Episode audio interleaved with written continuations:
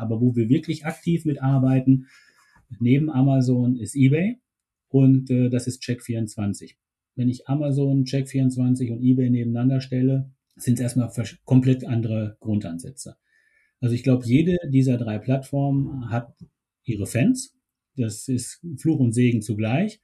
Das heißt, wir werden bei einer gewissen Zielgruppe nie die Chance haben, die Kunden oder User tatsächlich auf Nespresso zu leiten. Natürlich ist unser Interesse bei Nespresso.com oder in den Boutiquen zu verkaufen. Aber gerade bei Amazon sehen wir, dass wir eine sehr, sehr geringe Kannibalisierung im Kaffeegeschäft haben. Das ist also ein ganz, ganz spannender Punkt an der Stelle, der ja auch von dir hier und da schon mal aufgegriffen wurde, dass Amazon so seine eigene Community hat.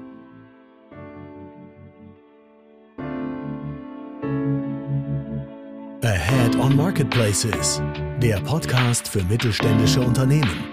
Präsentiert von MoveSell, deinem Partner für Amazon-Strategien und Tools. Mit Moritz Meyer und Florian Vettel. Heute zu Gast Matthias Harting von Nespresso. Moin Matthias, schön, dass du da bist. Hi Florian, danke, dass ich hier sein darf. Wo sitzt du gerade? Ich bin tatsächlich äh, zu Hause bei mir in der Nähe von Köln und äh, bin aus dem äh, Office heraus äh, in den äh, Call reingekommen, in den, äh, in den Podcast und ja, kann das von zu Hause entspannt genießen, was du mir für Fragen stellst und was ich dann für Botschaften raussenden kann. Ja, ja, perfekt. Ähm, dann schauen wir gleich, welche Fragen ich stelle. Ähm, soll. ähm, dass es auch wirklich, dass es auch wirklich ein Genuss wird. Ähm, erzähl doch gern mal, äh, damit wir so ein bisschen reinkommen, ähm, etwas zu dir. Wer, wer bist du und was machst du? Ja, ich bin äh, Matthias, bin äh, 50 Jahre alt, verheiratet, äh, zwei bereits äh, erwachsene Töchter, beide im Moment im, im Studium und äh, bin seit tatsächlich schon äh, fast neun Jahren bei Nespresso beschäftigt habe dort als äh, klassischer Außendienst angefangen in der Region Köln, bin im Key Account Management tätig gewesen und verantwortlich für alles, wo .com oder .de dran steht, egal ob das nun äh, Pure Player waren, Marketplaces oder auch Omnichannel-Händler, Beispiele Media Saturn, Otto, eBay, Amazon. Und äh, bin dann nochmal wieder in den äh, traditionellen Handel zurück als verantwortlicher Verkaufsleiter für Norddeutschland, äh, für den stationären Handel und jetzt seit knapp, nee, seit gut zwei Jahren schon, schon seit 1. Januar 2021 als Trade Manager bei Nespresso verantwortlich für das komplette Maschinenbusiness außerhalb der eigenen Kanäle. Bedeutet alles, was außerhalb von äh, unserem Online-Shop nespresso.de oder unseren Boutiquen verkauft wird und dort auch im Handel, also für die Gewinnung von Neukunden. Ah, okay, sehr spannend. Also schon so ein kleines ähm, Nespresso-Urgestein. Du hast ja schon wirklich verschiedene ähm, ja, Positionen dort dann, dann durchlebt und dementsprechend ja auch ganz verschiedene Perspektiven mit, äh, mit, mitbekommen. Ich glaube, wir sind ja so zueinander gekommen, ähm, weil du mal einen Vortrag gehalten hast ähm, auf dem Amazon Seller, dann hast du meine Kollegin Michaela kennengelernt. Richtig? Richtig, genau. Äh, sogar auf dem Vorabend-Event, das war sehr spannend, durch Zufall zusammengekommen, wie man so an den Tisch kommt.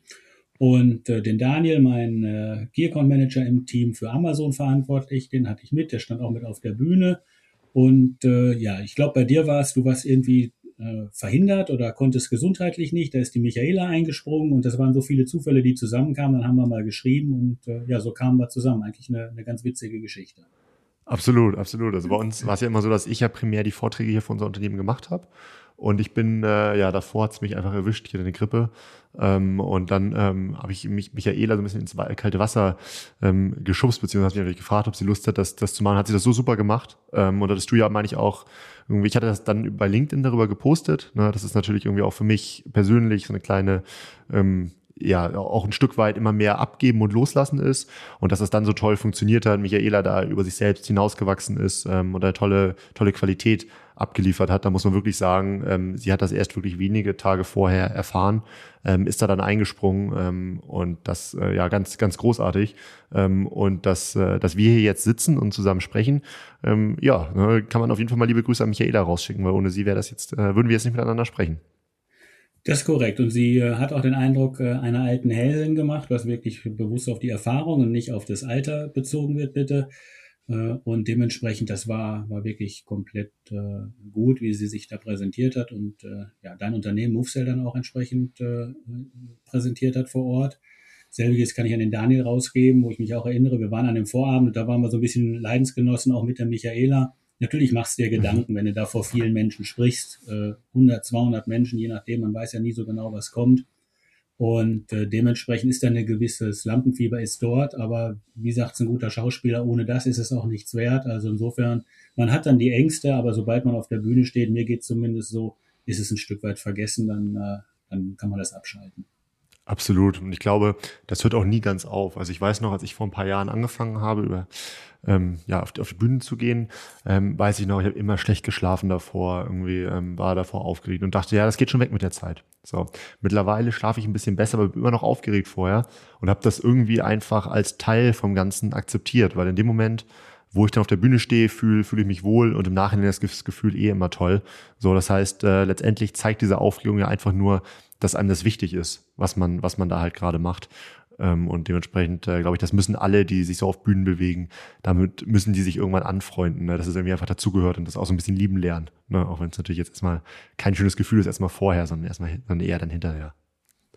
Ja, meine Herausforderung ist immer, man steht ja als Spezialist oder Experte auf der Bühne, aber eigentlich sitzen ja im, äh, im Publikum ganz viele Spezialisten, die natürlich mhm viele Dinge auch, auch besser können als man selbst und äh, die Botschaften, die man bringt, vielleicht hier und da bekannt sind, aber grundsätzlich, glaube ich, nimmt jeder sich was mit, sei es äh, aus, der, aus der Art, wie man präsentiert, sei es daraus heraus, was an, an Content präsentiert wird. Und je mehr man reinkommt äh, in diese ganzen Themen, glaube ich, äh, wird man auch entsprechend als Experte wahrgenommen und kann sich da seinen Ruf erarbeiten. Also mir macht das Riesenspaß, auch gerade äh, Dinge weiterzugeben, auch zu transportieren. Und äh, da stehen wir auch, auch in dem Unternehmen Nespresso tatsächlich auch, auch offen zu sein, zu diskutieren und zu sprechen, Best Practices auszutauschen. Und äh, so ist das, glaube ich, dass so eine Grund-DNA bei uns auch da ist. Und du hast eben angesprochen, ja, ob ich schon recht lange, schon recht erfahren bei Nespresso, aber um ehrlich zu sein, äh, bei mir im Team sind, äh, ich habe äh, ein Team von insgesamt 15 Personen, da sind äh, Kollegen dabei oder Kolleginnen und Kollegen dabei, 20 Jahre dabei, mehr als 25 Jahre dabei. Das wirkt vielleicht gar nicht so, aber Nespresso ist durchaus schon äh, viele, viele Jahre in, äh, in Deutschland aktiv und äh, Ende der 90er. Und äh, dementsprechend haben wir tatsächlich auch noch Personen der ersten Stunde dabei. Wahnsinn. Spricht fürs Unternehmen, muss man ja, muss man ja ehrlich sagen. Ähm, aber das finde ich ist ein toller Übergang. Erzähl doch mal ähm, so ein bisschen was zu, zu Nespresso. Ähm, für alle, die, die euch nicht kennen, wo ich jetzt mal davon ausgehen würde, dass es wahrscheinlich nicht so viele sind. Ähm, wer seid ihr und was, was, was macht ihr? Was bietet ihr an? Ja, ich erzähle da gerne ein bisschen was drüber. Äh, auf, der, auf der einen Seite ist es äh, so, dass wir eine angebliche Bekanntheit von 98 Prozent haben. Man verbindet uns mit, äh, mit George Clooney. Das ist immer wieder, immer wieder ein, ein ein Thema, was natürlich aufkommt. Äh, primär produzieren wir sehr, sehr guten Kaffee, äh, produzieren Kaffee und äh, veredeln Kaffee, kaufen direkt ein bei den, bei den Farmern und unser, unsere primäre, unser primäres Produkt ist natürlich der, der Verkauf von Kaffee über unseren Online-Shop, Nespresso.com oder über unsere Boutiquen, also unsere eigenen Stores, die wir haben. Und ja, das ist die, das Grundthema, dass wir dem, dem Konsumenten das beste Erlebnis in der Tasse bieten wollen. Was wir natürlich nur in einem portionierten Bereich, den wir selbst beeinflussen können, auch, äh, auch umsetzen können. Und äh, da geben sich unsere äh, Produktmanager immer ganz viel Mühe, dass die richtigen Cafés rauskommen, dass jeder seinen Geschmack findet. Wir haben mittlerweile über 60 verschiedene Cafés im Sortiment in zwei Systemen, Vertu und Original Line. Also um es, um es einmal zusammenzufassen, wir sind eine, eine Coffee Company und das, was ich tue, ist äh, in meinem Verantwortungsbereich die Hardware dafür zu verkaufen und in den Markt äh, reinzubringen, nämlich die Kaffeemaschinen. Und wir als Nespresso versuchen äh, im Rahmen unserer Möglichkeiten möglichst viele Endkunden zu erreichen und mit äh, Kaffee glücklich zu machen. Alles, das ist vielleicht noch ein wichtiger Punkt im Direct-to-Consumer-Modell. Vielleicht ist das noch, noch erwähnenswert äh, an der Stelle, dass wir nur direkt verkaufen. Unsere, unseren Kaffee gibt es nicht über den Handel, den kann man nicht im klassischen Lebensmittelhandel kaufen, sondern das läuft immer in dem Direktkontakt zwischen Endkonsument und Nespresso, was das Ganze nicht einfacher macht, wenn man auf externe Kanäle schwenken möchte.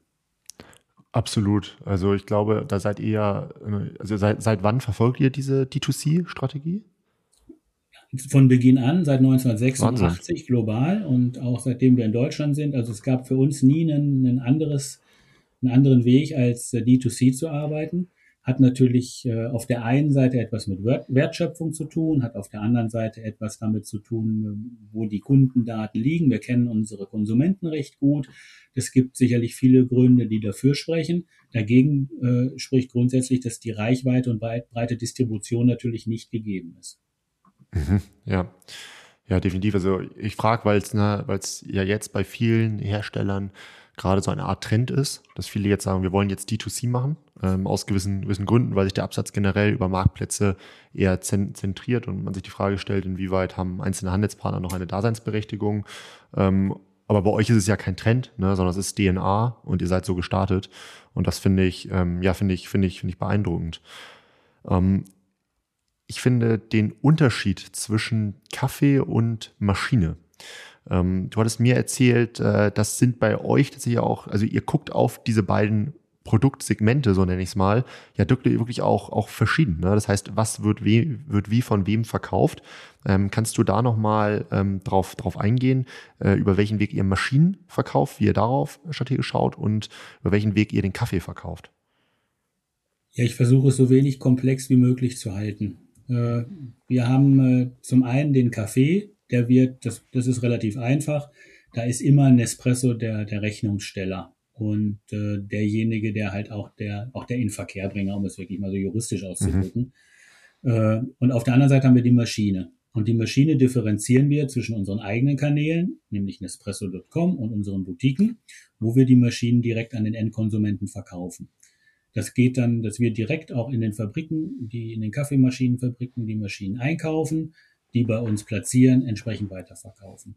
Für den Handel, sprich für alle Händler in äh, Deutschland außerhalb der eigenen Kanäle von Nespresso, gilt es, äh, auf einen Maschinenpartner zurückzugreifen, die äh, als Großhändler oder auch Produzent, je nach Maschinentyp, zwischengeschaltet sind, um deren gute Kontakte, deren Netzwerk zum, zum, zum Handel draußen auch zu nutzen und äh, entsprechend, äh, die sind mit Vollautomaten, mit Siebträgern, aber eben auch mit portionierten Maschinen wie Nespresso-Maschinen äh, im, im Markt, haben also eine breite Kaffeeexpertise. Das sind bei uns DeLonghi, das ist Krups und das sind Sage oder ist Sage.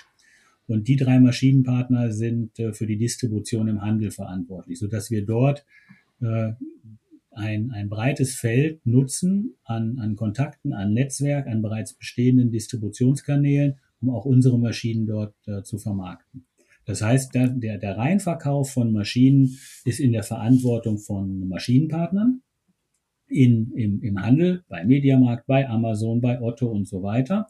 Und äh, wir von unserer Seite unterstützen dann und versuchen die Marke auf den entsprechenden äh, Plattformen, seien sie online oder offline, versuchen wir unsere Marke entsprechend zu positionieren, das heißt die Brand auch nach vorne zu bringen, aber auch äh, Abverkaufsaktionen zu stützen. Zum Beispiel, vielleicht hat es äh, die oder der ein oder andere schon mal gesehen, äh, dass wir jetzt aktuell seit, äh, seit heute tatsächlich 31. März äh, sind wir aktiv oder, oder live mit einer neuen Promotion. Der Kunde, der sich für eine Nespresso-Maschine entscheidet, bekommt von uns seine Bestellung bis zu 100 Kapseln verdoppelt. Das sind so Dinge, die mein hm. Team und ich bearbeiten und auch eine Visibilität dafür schaffen. Ah, okay, ja. Ja, vielen Dank. Also das ist ähm, ja, das hast, hast, hast du sehr schön ähm, übersichtlich dargestellt. Ich glaube, jetzt hat man ein gutes Bild davon. Und das ist ja ganz wichtig, wenn wir jetzt gleich anfangen, über Marktplätze zu sprechen. Ne? Was, was, was macht ihr überhaupt wie? Ähm, hol uns doch mal ab. Ähm, wie sieht so die Relevanz von Marktplätzen bei euch überhaupt aus und auf welchen Marktplätzen ähm, seid ihr oder eure Produkte denn überhaupt aktiv? Ja, so ein Stück vielleicht historisch gedacht. Wir sind äh, äh, vor sieben Jahren, 2016, 2017 in dem Bereich schon mal mit Café live auf eBay gewesen, haben dort uns mhm. mal probiert, erste Schritte gegangen, wirklich die Plattform zu nutzen im Direct-to-Consumer-Model. Da ist das, der Marktplatz ja prädestiniert für, dass man halt nicht an den Marktplatz verkauft und der das weiterverkauft, wie es vielleicht bei irgendeinem Retailer oder Händler der Fall wäre, sondern hier tritt man als Marke, als Seller direkt auf und verkauft Kaffee. Das haben wir bei eBay umge umgesetzt haben das aber nach zwei, drei Jahren wieder aufgegeben, hatte verschiedene Gründe. Äh, Äh, es ist sicherlich auch äh, Profitabilität, die dann am Ende dabei darunter natürlich immer ein Stück weit leidet und man musste halt relativ viel Werbung fürs Produkt machen, die Leute dann auch die Kunden auch wirklich zu uns zu bekommen. Mhm. Äh, das so ein bisschen als eBay-Historie, da hatten wir die Erfahrung, wir wussten, wie funktioniert Marktplatz, wie kann Marktplatz funktionieren, haben uns dann ein paar Jahre äh, geschüttelt, viel analysiert, viel geschaut, sind dann auch äh, global, äh, also als Nespresso ist ein global arbeitendes Unternehmen, wir sind in über 70 Ländern äh, weltweit aktiv und Vorreiter in der im Marktplatzbusiness ist für uns auch die USA wenig mhm. überraschend an der Stelle. Da machen wir ein sehr, sehr gutes Geschäft, auch auf Amazon. Und diese Welle des Erfolgs schwappte dann irgendwann auch mal nach Europa rüber.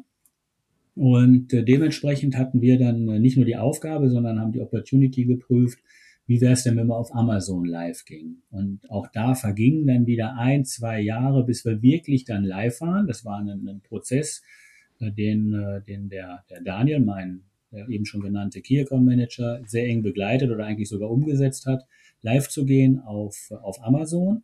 Was ja nicht nur heißt, ich liste mal irgendwie ein Produkt, sondern äh, man musste sich äh, global alignen oder europaweit alignen. Die Italiener sind live gegangen, Spanien ist live gegangen, so dass wir da auch zwei weitere Märkte, Frankreich mittlerweile drei weitere Märkte in Europa haben, wo auch Nespresso-Kapseln auf Amazon verkauft werden im Marktplatzgeschäft. Mhm. Und äh, wir sind äh, dann entsprechend auf den Zug aufgesprungen, haben das, äh, sind jetzt genau ein Jahr drauf, also März 2022 haben wir gestartet. Und spannend an der Thematik ist natürlich auf der einen Seite das Marktplatz-Business mit dem Café zu haben, wo wir als, als Seller aktiv sind, direkt dem Kunden das Produkt auch in Rechnung stellen, wie man es kennt vom Marktplatzgeschäft. Und auf der anderen Seite unsere Maschinenpartner, aber auch Amazon Retail beliefern. Und äh, Amazon Retail natürlich versucht, möglichst, möglichst viele Maschinen in den Markt zu bringen. Und unsere aktuelle Herausforderung ist, wie füge ich Maschine aus 1P mit äh, dem, dem Kaffee aus 3P zusammen. Ah, okay. Das heißt, wir haben so dieses Seller-Vendor-Hybrid. Modell ja schon, ne? auch wenn ihr nicht Vendor direkt selbst macht, ne? sondern über Handelspartner. Ähm, aber trotzdem haben wir Nespresso als Marke ja erstmal im Hybridmodell. Richtig. Nespresso ist als Marke im Hybridmodell sogar mit einem eigenen Amazon Vendor Service. Also das ist so, so, so ein Brand Service, der da geboten wird, der etwas abgeschwächt ist zu dem, was dann die tatsächlichen Lieferanten bekommen. Mhm. wir haben einen eigenen Amazon Vendor, der sich darum kümmert, dass unsere Produkte immer präsent sind und vor allen Dingen wir an Deals teilnehmen. Wir also das komplette Portfolio, das Amazon anbietet, auch nutzen können. Ja.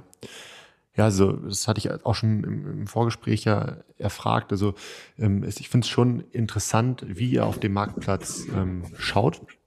Denn für euch äh, ist, wie du am Anfang ja schon gesagt hast, ähm, ist, ja, ist ja super wichtig, dass ihr eure Marke da einfach voranbringt und eure Handelspartner unterstützt. Ähm, und das macht ihr ja gerade im Advertising-Bereich auf Amazon recht aktiv. Ihr nutzt da ja auch Lösungen wie Fire TV etc., richtig? Richtig, genau. Wir sind äh, an, an, also wir haben die verschiedensten äh, Platzierungen und die verschiedensten Marketingmaßnahmen, die wir durchführen dort. Äh, da ist eins, ist Fire TV, genau, dass wir dieses klassische Addressable äh, TV dort auch nutzen sieht man bei uns, dass wir dann natürlich viel eher die Zielgruppe erreichen, als wenn wir linear, also bei Sat1, RTL äh, und vielen anderen TV-Sendern, äh, wenn wir dort werben, ist es eher breit in die Reichweite. Da kann ich mir natürlich Sendungen aussuchen, die eher meine Zielgruppe treffen, aber ich kann nicht sagen, bitte spiel's nur XYZ aus. Jetzt mal schwarz-weiß gemalt. Gewisse mhm, Techniken ja. da auch. Aber äh, bei, bei Fire TV als Addressable TV ist das natürlich absolut äh, getargetet und das nutzen wir sehr gerne. Aber wir gehen auch dahin, dass wir wirklich äh, auf äh, Desktop oder auch den äh, App oder, oder Mobile-Platzierung mit äh, Homepage-Takeovern zum Beispiel mhm. gearbeitet haben. Das haben wir im letzten Jahr mal gemacht und auch in diesem Jahr im Februar hatten wir mal wieder einen. Das ist, wird nicht vielen Marken äh, angeboten. Wir sind eine davon, die das dann auch dürfen. Das kostet auch ein paar Euro, aber da kann ich natürlich wunderbar Maschinenlaunches begleiten, wunderbar auch eine Kommunikation gehen, wenn ich jetzt eine besondere Aktion habe, also eher auf Awareness gehen. Wo ich immer von abraten würde, ist wirklich ein konkretes Produkt zu sagen, ich möchte das Produkt für Preis X verkaufen. Damit brauche ich nicht auf die Homepage zu gehen, da habe ich einen viel zu hohen Streuverlust drauf. Aber um Botschaften zu bringen, als Marke Botschaften zu bringen, glaube ich, kann das ganz gut funktionieren. Ja, ja, ich meine mit 98 Prozent Markt, äh, Markenbekanntheit ähm, hier in Deutschland, das ist ja schon, kommt ja nicht von irgendwo her, ne? Also da ähm, ja, zahlt das zahlen natürlich genau solche äh, Maßnahmen, Maßnahmen drauf ein. Hm, wenn wir uns jetzt mal so die anderen Marktplätze auch anschauen, ne, eBay, ich glaube, beim, Kaufland macht ihr auch was. Ähm, was fahrt ihr denn so für Kampagnen auf den einzelnen Marktplätzen? Kannst du das irgendwie voneinander äh, abgrenzen? Ja, grundsätzlich natürlich, dass wir erst einmal Amazon und den Rest der Marktplätze voneinander trennen. Mhm. Äh, wir haben äh, Kaufland noch nicht bei uns so richtig ongeboardet. Da sind wir natürlich dran interessiert, sind wir auch gerade dran am Arbeiten, ist der Key-Account auch dran. Da haben wir noch nicht so diesen Flow äh, drin, dass alle Promotions von uns gezeigt werden. Mit dem Brandshop, da sind wir noch ein bisschen hinterher. Aber wo wir wirklich aktiv mitarbeiten, neben Amazon ist eBay und äh, das ist Check24 primär. Das sind äh, zwei große Plattformen, mit denen wir dort unterwegs sind. Und für mich, wenn ich Amazon, Check24 und eBay nebeneinander stelle, sind es erstmal komplett andere Grundansätze. Also ich glaube, mhm. jede dieser drei Plattformen hat ihre Fans und äh, die, das ist Fluch und Segen zugleich. Das heißt, wir werden bei einer gewissen Zielgruppe nie die Chance haben, die Kunden oder User tatsächlich auf Nespresso zu leiten. Natürlich ist unser Interesse bei Nespresso.com oder in den Boutiquen zu verkaufen. Aber gerade bei Amazon sehen wir, dass wir eine sehr, sehr geringe Kannibalisierung im Kaffeegeschäft haben. Das ist also ein ganz, ganz spannender Punkt an der Stelle, der ja auch von dir hier und da schon mal aufgegriffen wurde, dass Amazon mhm. seine eigene Community hat. Und äh, das, glaube ich, ist ein ganz spannendes Thema dass wir Amazon natürlich nutzen, gerade weil der Kaffee auch da ist, um Reichweite zu erzielen und dann die, den potenziellen Käufern der, der Maschine, also die sie gekauft haben oder jetzt gerade am Kaufen sind, auch den Kaffee dazu anbieten. Da nutzen wir verschiedenste äh, Tools für, dass wir uns auf den Produktdetailseiten platzieren, dass wir uns im, im After-Selling äh, entsprechend auch, auch platzieren und was buchen. Da haben wir verschiedenste Methodiken. Also Amazon wirklich, um Reichweite einer gewissen Community zu erzielen. Dasselbe trifft auch auf eBay zu, weil die natürlich auch ganz granular sind. Da sind wir aber nur mit Maschinen vertreten, mhm. aber wieder über einen Händler. Das heißt, wir haben uns äh, eine Händlerschaft ausgesucht, die auf, äh, auf eBay für uns als zertifizierte Händler äh, handeln dürfen. Und äh, ja, jeder, der das hört, äh, ist eingeladen, mich da auch mal zu kontaktieren, wer Interesse hat, da mal zertifizierter Händler zu werden oder sich mal darüber zu unterhalten, in welche Richtung das geht, was man dafür auch entsprechend vielleicht für, für Voraussetzungen mitbringen äh, äh, muss, ist da herzlich eingeladen. Aber dort gehen wir halt den Weg, dass wir eine, eine strukturierte Zusammenarbeit mit eBay haben. eBay ist für mich sehr ungeordnet im Verhältnis zu Amazon. Amazon hat eine Produktdetailseite im Idealfall pro Produkt. Das ist auch schwarz-weiß gemalt. Grau heißt, da gibt es dann schon mal zwei oder drei, wenn irgendeiner mal eine eigene ASIN erstellt. Aber eigentlich mhm eine Produktdetailseite. Man kann den Content relativ gut auch äh, pflegen und relativ gut auch managen. Wohingegen eBay, wenn man da mal Kaffeemaschine eingibt, da findet man dann 120.000 verschiedene Angebote und davon 30.000 Espressomaschinen, wovon 8.000 dieselbe sind. Und das passiert einem beim Amazon halt nicht. Darum ist das eBay-Business für uns sehr strukturiert zu verstehen. Wir versuchen da also eine Struktur reinzugeben. Wir versuchen sichtbar zu sein, wenn man nach uns sucht oder nach Kategoriebegriffen äh, von uns sucht. Da haben wir eine klare Strategie auf dauerhafte Sichtbarkeit, gepaart mit äh, Teilnahme an Coupon- oder Deal-Aktionen, Deal-Events. Aktuell wieder, wieder live mit einem, mit einem Deal-Event, dass man sich einen Coupon von 10 bis 25 Prozent sichern kann bei eBay. Und Check24 ist für mich ein sehr spannendes Portal, weil es auch eine strukturierte Produktdetailseite hat, man den Content beeinflussen kann, also entsprechend äh, updaten kann und äh, Check24 sehr offen ist für Tests und für, für Möglichkeiten und Dinge, die man miteinander umsetzt. Was ich bei Check24 vor allen Dingen sehr interessant finde, dass man nicht annahmenbasiert oder Kaufverhalten basiert targeten kann, sondern bei Check24 habe ich aufgrund derer, deren Nutzerschaft und Kenntnisse, ich erinnere daran, Vergleichsportal für Versicherungen, für Urlaube, für verschiedenste Dinge, die man kauft.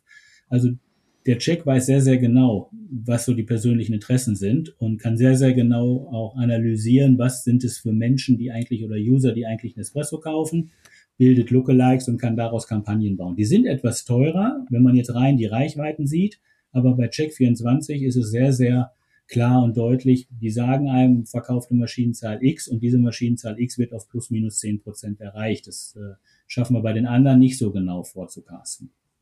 Okay. Ja, interessant. Also auch wie du die drei äh, Marktplätze voneinander differenzierst, ne, im Hinblick irgendwie auf, auf, auf Kundentypen, wie die die Kunden verstehen, wie man die Kunden da gezielt ansprechen kann. Ich meine, ihr kauft ja auch ein paar Daten ein von, von den Marktplätzen, ne, um das dann noch besser zu verstehen, das Such- und Kaufverhalten. Ähm, Habe ich das richtig im Kopf? Ja und nein. Äh, wir kaufen natürlich Daten ein. Das macht äh, unsere, unsere Abteilung, die dort äh, entsprechend das Category Management pflegt bei uns. Die ist dort, dort verantwortlich, schaut, dass wir Daten bekommen, aber aus verschiedensten Kanälen. Und einer davon sind natürlich auch die Marktplätze, insbesondere mhm. Amazon. Primär lernen wir daraus, wie unsere, unsere, unsere Kampagnen gelaufen sind, wie die, wie die performt haben, wie, die, wie wir die umgesetzt haben. Und da sind wir sehr, sehr eng mit allen Marktplätzen auch dran. Das Reporting ist sehr, sehr eng. Beim, wenn wir eine große Kampagne spielen, dann sind wir beim Amazon im minimal wöchentlichen Austausch. Mhm. Also das ist wirklich sehr, sehr eng. Beim, beim eBay haben wir sogar ein, ein, direktes rotes Telefon. Also da sind wir wirklich sehr, sehr gut aufgestellt, auch, äh, auch äh, ja, zu lernen, Dinge zu bekommen und zu sehen, wenn was nicht funktioniert, dass man dann auch äh, umgehend äh, eingreifen kann. Äh, darum das Thema Dateneinkauf nicht komplett mein Thema oder nicht konkret mein Thema. Wir tun es aber, aber mhm. das Lernen aus den Daten, die wir geliefert bekommen, weil wir dort eine Kampagne gebucht haben, das ist ja auch irgendwo ein, ein Einkauf von Daten in letzter Konsequenz, das ist schon gegeben. Und da können wir zum Beispiel beim Amazon bis auf die, äh, auf die Kategorie, aber auch bis auf die Kundengruppe, also wirklich auf die, auf die Zielgruppe äh, runterbrechen. Beim, äh, beim eBay kriegen wir ein gutes Reporting. Beim Check24 ist das etwas oberflächlicher, weil die uns natürlich nicht so tief reinschauen lassen möchten. Ist ein eher auch geschlossenes System, Check24. Aber auch, äh, auch da kriegt man äh, entsprechende Empfehlungen, wie man seine Promotions oder Kampagnen optimieren kann. Und das ist, glaube ich, das, was eher meinen, meinen Bereich betrifft. Ja, ja. Also wir kennen das natürlich auch von, von Amazon und anderen Marktplätzen. Die, also die Datenbereitstellung verbessert sich signifikant in dem Moment, wo man ein Interesse natürlich, wo, wo der Marktplatz das Interesse spürt, dass man da in Werbung investieren möchte. Ne, weil dann muss ich der Marktplatz natürlich immer fragen, okay, wie kriege ich dazu, wie kriege ich die Brands dazu, dass dann auch entsprechend da, da investiert wird.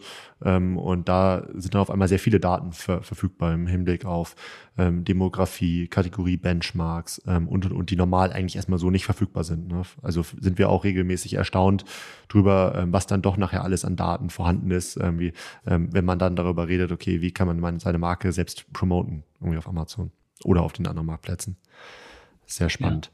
Ja, das ist natürlich genau. immer budgetabhängig. Das ist, ist, ist, ist klar. Ich will auch gar nicht da, dafür werben, jetzt zu sagen, geht zu Amazon und äh, bucht Werbung und dann wird alles gut. Man muss natürlich immer so ein bisschen schauen, äh, wo kommt man her, was ist vielleicht sinnvoll, welches Produkt ist auch sinnvoll und äh, für den einen Händler ist es das, das Self-Service-Tool, für den anderen ist es dann tatsächlich eine Buchung eines Services auf, auf Amazon. Das hängt immer so ein bisschen von der Größe ab.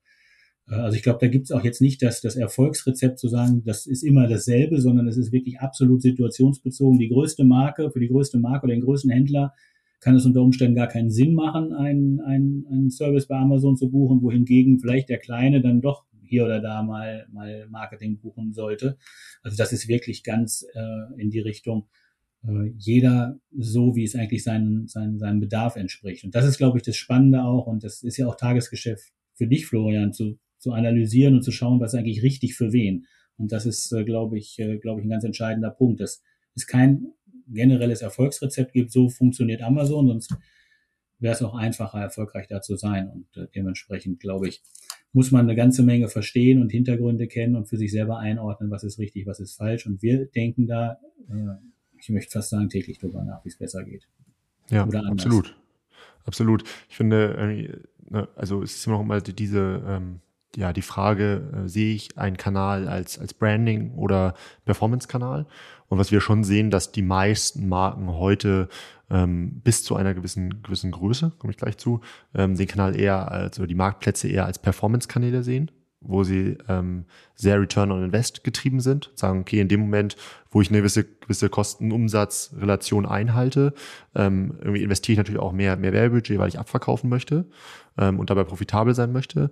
Ähm, aber wir sehen ab einer gewissen Größe, wo ich euch auch zuzählen würde, ne, wir arbeiten ja auch mit der Karlsberg-Gruppe zusammen, ähm, für die ist dann auf einmal das Thema Brand Awareness halt sehr, sehr interessant so. Und ähm, das sehen wir häufig bei Unternehmen, wo der LEH auch noch eine große Rolle spielt gerade im Bereich FMCG, weil die halt erkannt haben, dass ähm, die Marktplätze ein Touchpoint von mehreren auf der Customer Journey sind und es ist uns erstmal egal als Marke, wo gekauft wird, irgendwie beim Handelspartner, bei uns selbst, im LEH, ähm, solange eben meine Marke gekauft wird. Ähm, und da ist es ja nun mal so, dass irgendwie über 50 Prozent der Suche mittlerweile in Deutschland auf Amazon oder anderen Marktplätzen beginnen. Ähm, das heißt, wenn die Marke da nicht entsprechend hochwertig dargestellt wird, ähm, verliert man ein, ein, Stück weit in Bezug irgendwie auf Brand, Brandbuilding, Markenwahrnehmung. Und dementsprechend sehen wir, dass dieses, dass der Bereich Brand Awareness immer mehr ins Bewusstsein rückt, gerade von den großen Unternehmen da was zu machen, weil es eben ein Touchpoint von mehreren äh, halt ist. Aber die, die, der, der, also der, der Überhang der Marken sieht das echt immer noch als Performance-Kanal und das ändert sich jetzt, glaube ich, gerade. Und Amazon unter anderem öffnet ja auch immer mehr Formate wie so ein Fire TV ähm, und Co., die dann eben auch ganz klar dem, dem Bereich Branding und Brand Awareness ähm, zu, zuzuweisen sind. Ja, wir trennen da auch eindeutig. Also wir haben auch teilweise, also auch dann eine Splittung zwischen unserem äh, Trade-Team, wo ich für verantwortlich bin, wenn es dann wirklich um Performance-Kampagnen geht. Und wir haben dann unser Marketing-Team, wenn es dann um eine gewisse Awareness geht. Da lässt sich immer streiten, ist das tatsächlich Brand Awareness oder ist das vielleicht schon Bereich Engagement?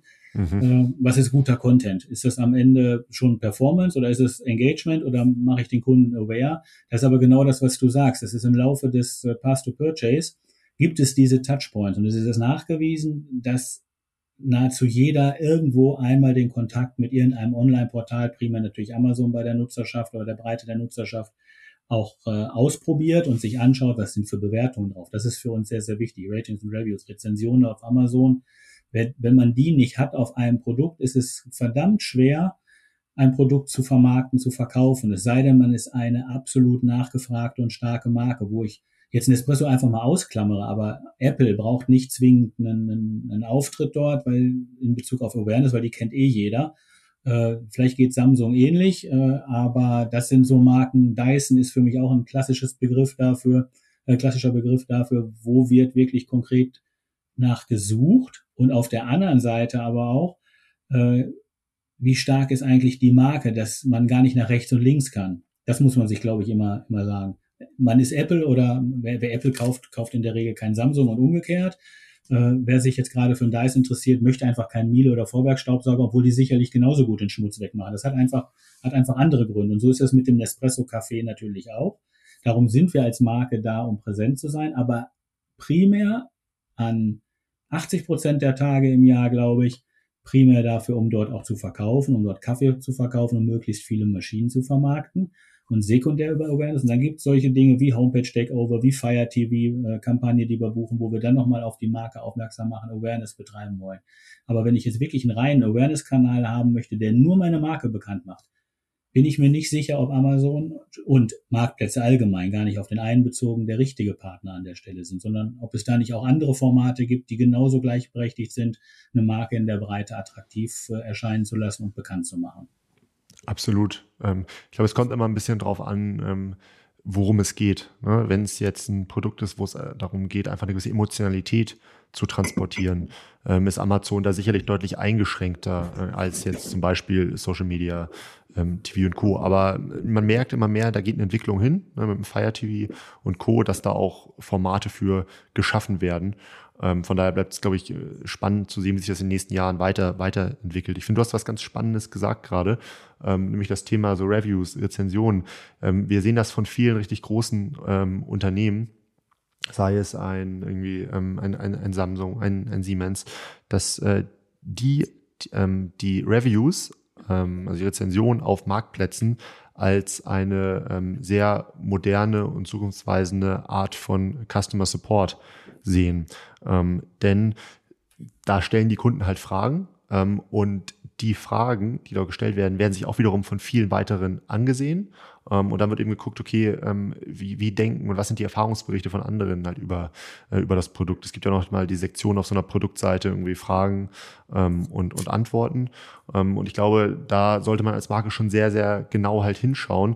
Ich glaube, das ist auch so ein Bereich, ne, mal losgelöst davon, wo der Kauf stattfindet, was sich Kunden anschauen, ähm, warum auch so ein Amazon Touchpoint ist, auch wenn ich da eventuell gar nicht kaufen möchte, dass ich einfach da sehr konkret viel nachlesen kann, wie Leute über das Produkt denken, was sie für Erfahrungen gemacht, gemacht haben. Ähm, und das ist denke ich, nicht, äh, nicht zu vernachlässigen. Ähm, ich weiß nicht, wie du so privat einkaufst, aber ich erwische mich schon regelmäßig dabei, dass äh, gerade wenn ich mir ähm, ein etwas teures Produkt kaufe, sagen wir mal einen Staubsauger, ähm, je nachdem von welcher, von welcher Marke, ähm, dann gucke ich mir regelmäßig mal die Rezensionen an, filter dann natürlich erstmal nach negativen Rezensionen ähm, und gucke mir mal an, okay, was sind denn so die gängigsten Kritikpunkte, ähm, die da, äh, die da, die da angebracht werden ähm, und wie häufig passiert das? Ja, ich schaue mir dann auch immer noch mal an validierte Käufe. Das ist für mich auch immer noch mal ein, mhm. ein Thema. Dass ich da natürlich auch einsteige. Sorry. Äh, wichtiger Punkt, glaube ich, das zu pflegen und auch drauf zu schauen, wie bewerten eigentlich oder wie sehen Endkonsumenten mich eigentlich. Das ist für mich auch ein ganz tolles Learning für die Awareness der Marke. Wie wird eine Marke gesehen? Wir haben äh, bei uns ein eigenes Customer Relationship Center, was äh, sich natürlich darum kümmert, dass es unseren Kunden gut geht und dass sie sich mit uns als Marke wohlfühlen, aber auch schauen, was wird eigentlich über uns zum Beispiel auf einem Portal wie Amazon geschrieben. Und äh, da gibt's dann äh, Dinge, die, äh, die, die sind es wert, dann auch nochmal zu kommentieren. Da gibt's natürlich Dinge, die braucht man nicht zu kommentieren, die kann man auch gar nicht, eigentlich gar nicht erklären. Aber es gibt so Punkte, wo dann einfach dann nochmal darauf hingewiesen wird, was für Möglichkeiten es gibt, sich vielleicht nochmal zu informieren oder wir schicken was raus oder wir publishen da etwas, äh, was die Lösung des jeweiligen äh, Problems oder der Herausforderung des Nutzers auch ist, um da einfach zufriedenzustellen. Bei uns ist ein wichtiger Punkt, glaube ich, und da beobachte ich mich auch, gerade wie du sagst, wenn man was Teureres kauft, dann möchte man dann auch mal ausprobieren. Und dieses Ausprobieren ist, glaube ich, ein ganz wichtiger Faktor, auch äh, wenn man sich selbst so als, als, als Marke aufstellen möchte und insbesondere, wenn man ein Genussprodukt hat, wie wir es haben dass wir hier einfach auch darauf angewiesen sind, dass unser Kaffee probiert wird. Und das ist etwas, das kann Amazon im Moment noch nicht leisten. Wir können über alles informieren, wir können tolle Videos äh, auf Amazon platzieren, wir können zeigen, was geht, aber Geschmack ist im Moment leider noch nicht transportierbar. Äh, dementsprechend sind wir natürlich genauso auch. Und das ist so ein bisschen dieses Thema, wo sehen wir Amazon im, im Verlauf des Funnels? Ganz vorne, aber dann auch wieder ganz hinten. Aber in der Mitte muss man natürlich irgendwo mal unseren Kaffee probieren. Und das ist etwas, da brauchen wir auch immer wieder Unterstützung. Dann nutzen wir den Handel auch, wo wir Maschinen verkaufen, unseren Kaffee zu verkosten. Jeder ist eingeladen, in eine Espresso-Boutique zu gehen. In den größeren Städten in Deutschland haben wir Standorte über Nespresso.com auch ersichtlich, dass man unseren Kaffee mal probiert. Man wird feststellen, dass man schwer an einen Espresso von Nespresso irgendwo in, außerhalb des, des Nespresso-Universums rankommt. Sehr convenient, sehr, sehr, sehr, sehr äh, lecker, wenn man den richtigen ausgewählt hat, was zu einem selber passt. Aber diesen Touchpoint brauchen wir, diesen Erlebnismoment brauchen wir, diese Begeisterung, dass jemand probiert und sagt, wow, das ist genau das, was ich zu Hause haben möchte. Das ist mein Italien-Moment, das ist mein vielleicht äh, beim Italiener in der Pizzeria mein Moment nach dem Essen oder beim, äh, beim, beim Sternekoch, wo ich mich gern dran erinnere und das schmeckt ja genauso. Das ist das, was wir transportieren wollen. Und das ist natürlich immer wieder auf Amazon schwierig. Darum am Anfang, der Kunde engagiert sich, schaut sich das Produkt an, liest Bewertungen und am Ende kauft das auch und in der Mitte brauchen wir halt diesen Touchpoint des Probierens. Darum ist das so ein langer Weg vom Erstkontakt Nespresso, also klassische Awareness-Beginn, bis hin wirklich zum Kauf und Einstieg ins System. Absolut. Und ähm, da versteht man auch nochmal mehr, warum die Boutiquen für euch ähm, so, so, so wichtig und so wertvoll sind. Ähm, ich finde es ganz interessant. Äh, wir haben jetzt primär über Check24, Amazon, eBay gesprochen, ähm, aber auch Kaufland ist ja etwas, mit dem ihr euch durchaus beschäftigt. Ne, auch wenn ihr da jetzt noch nicht ähm, sonst wie lange aktiv verkauft. Ähm, und Kaufland hat ja genau diese ähm, Online- und Stationär-Verknüpfung. Die waren ja irgendwann mal Hitmeister, dann wurden die von Real gekauft ähm, und äh, genau, dann, dann wurden die jetzt zu, zu Kaufland. Ähm, und Kaufland ist ja aufgrund dessen ganz interessant, dass die im LEH ähm, und Marktplatz verknüpfen. Wie schaust du darauf? Da schaue ich von zwei Seiten drauf. Nämlich äh, auf die eine Seite ist das Maschinengeschäft, was man, glaube ich, äh, gut vorantreiben kann, äh, gemeinsam mit gemeinsamen Zielen hinterlegt auf einem Amazon, äh, Entschuldigung, auf einem Kaufland Marktplatz. Ähm, ich oder wir und mein Team und Nespresso Deutschland beschäftigt sich auch intensiv mit, äh, mit Kaufland und schaut, was sind für Möglichkeiten da. Wir stehen auch in einem guten Kontakt und in guten Gesprächen mit, äh, mit Kaufland an der Stelle, was den Marktplatz betrifft. Was das Thema Lebensmitteleinzelhandel betrifft, ist es so, dass wir schwarz-weiß gemalt, es gibt immer mal Ausnahmen oder es gibt immer Großhändler, die in alle Richtungen verkaufen, dass wir von unserem Geschäft uns komplett auf den Elektrofachhandel äh, fokussieren. Das heißt, da, wo Maschinen und Kaffeemaschinen in der Regel verkauft werden, ohne dass Wettbewerberprodukte von uns auch vermarktet werden. Dass dort mhm. der Kaffee nicht im Fokus steht von Nespresso, sondern dass da allgemein der Kaffee im Fokus steht. Wir wollen kein Maschinensystem sein, wo man, egal welche Kapsel welches Wettbewerbers auch einstecken kann, sondern wir wollen die, die Kaffeekompetenz in den Vordergrund stellen und dabei den Kaffee, was beim Lebensmittelhandel immer im Fokus steht, äh, den Direct-to-Consumer zu verkaufen und der Lebensmittelhandel natürlich nur partizipieren kann am Maschinengeschäft, ist das vielleicht ein Stück weit äh, äh, konträr von dem, äh, von dem Approach, den man hat. Was aber nicht heißt, dass wir nicht ein erfolgreiches Maschinengeschäft auf dem Kauflandmarktplatz umsetzen können und aus unserer Perspektive auch werden. Und wer weiß, was irgendwann daraus wird. Also wir sind ja auch gesprächsoffen und gehen ergebnisoffen in Gespräche.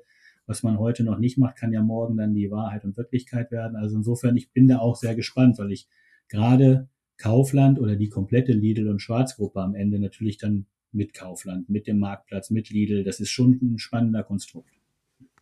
Absolut, absolut, ja. Und äh, aufgrund der, der Marktmacht, die die da äh, so, so ein Deal unter anderem halt haben, ist es halt total interessant, was kriegen die in den Online-Markt halt trans transferiert ähm, und wie können die dann auch nochmal Modelle entwickeln, ähm, auf die so die gängigen Marktplätze wie Amazon und Co. gar nicht zugreifen können, ähm, weil sie eben nicht diese starke stationäre Präsenz haben, wo man ja auch sieht, dass auch Amazon immer mehr versucht, ähm, stationär so Experience Center zu schaffen, ähm, da kennt man ja auch innovative Konzepte aus der USA, auf einmal Supermarkt ohne Kassen und, und, und.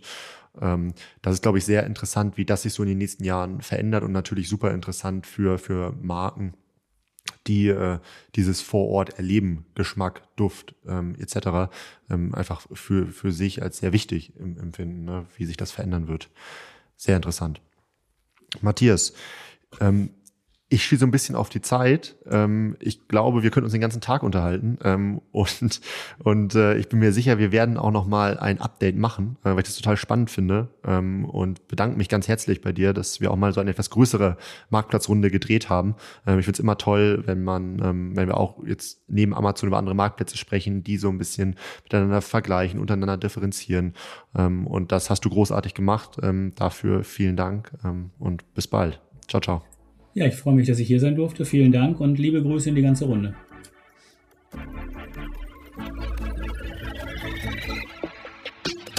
Du möchtest noch mehr lernen und immer up to date sein? Dann folge MoveSell auf YouTube und LinkedIn.